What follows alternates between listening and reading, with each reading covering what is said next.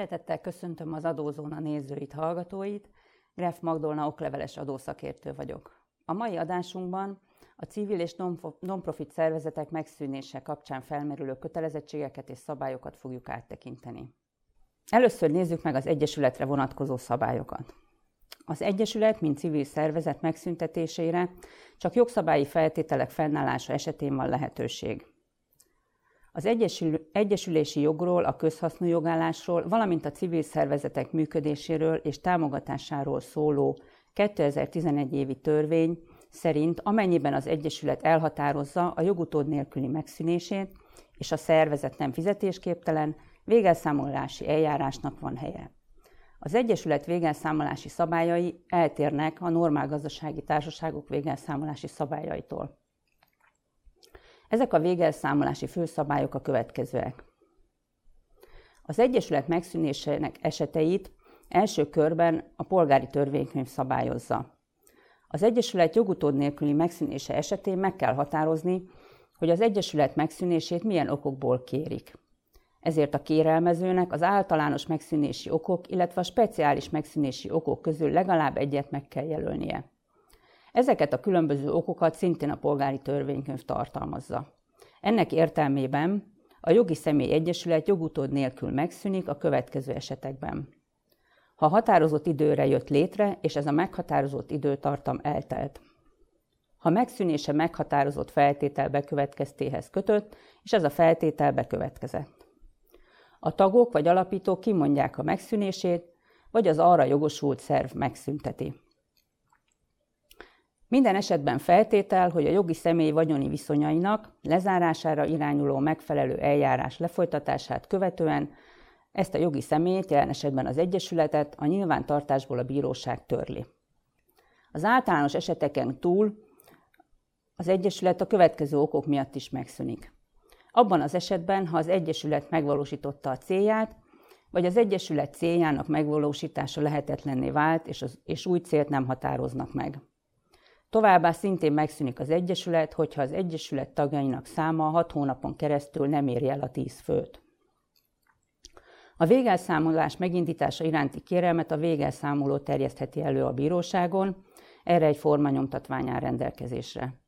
A kérelmet elektronikus úton az arra kötelezetteknek, illetve papírúton is be lehet nyújtani. A végelszámolás nyilvántartásba vételéhez az említett nyomtatvány benyújtásán kívül a továbbiakat szükséges még teljesíteni. Ki kell jelölni a végelszámolót, és csatolni kell a végelszámoló elfogadó nyilatkozatát. Meg kell határozni a végelszámolás kezdő időpontját, csatolni kell a végelszámolást elrendelő közgyűlési jegyzőkönyvet és az ehhez kapcsolódó jelenlétívet, nyilatkozatot kell csatolni arról, hogy a munkavállalói érdekképviseletet a végelszámolás megindításáról értesítették. A végelszámolás számviteli és adókötelezettségeinek teljesítéséért a végelszámoló felelős.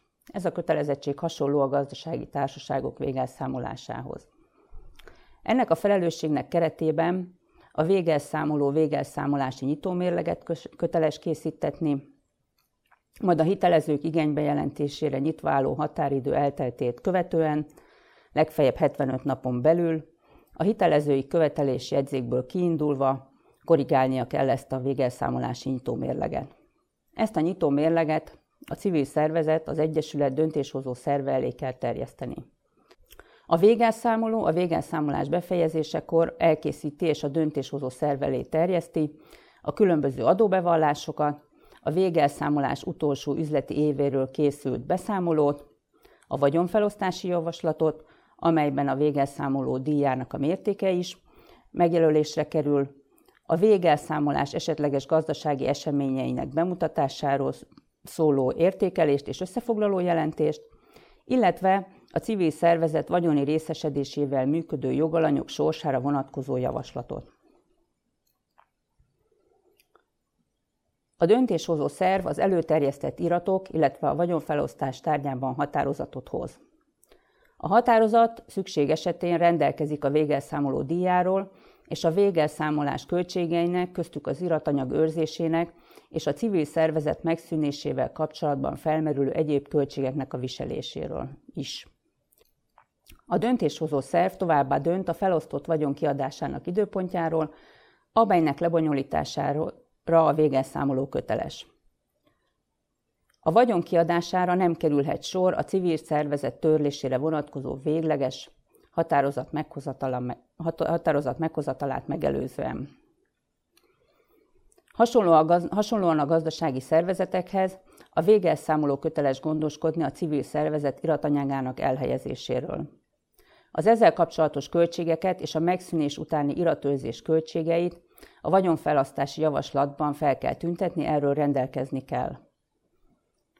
A vagyonfelosztás során az iratőrzéssel kapcsolatban lehet úgy is rendelkezni, hogy az iratanyag őrzését ingyenesen vagy ellenérték fejében a tagok, az alapítók valamelyike vállalja át.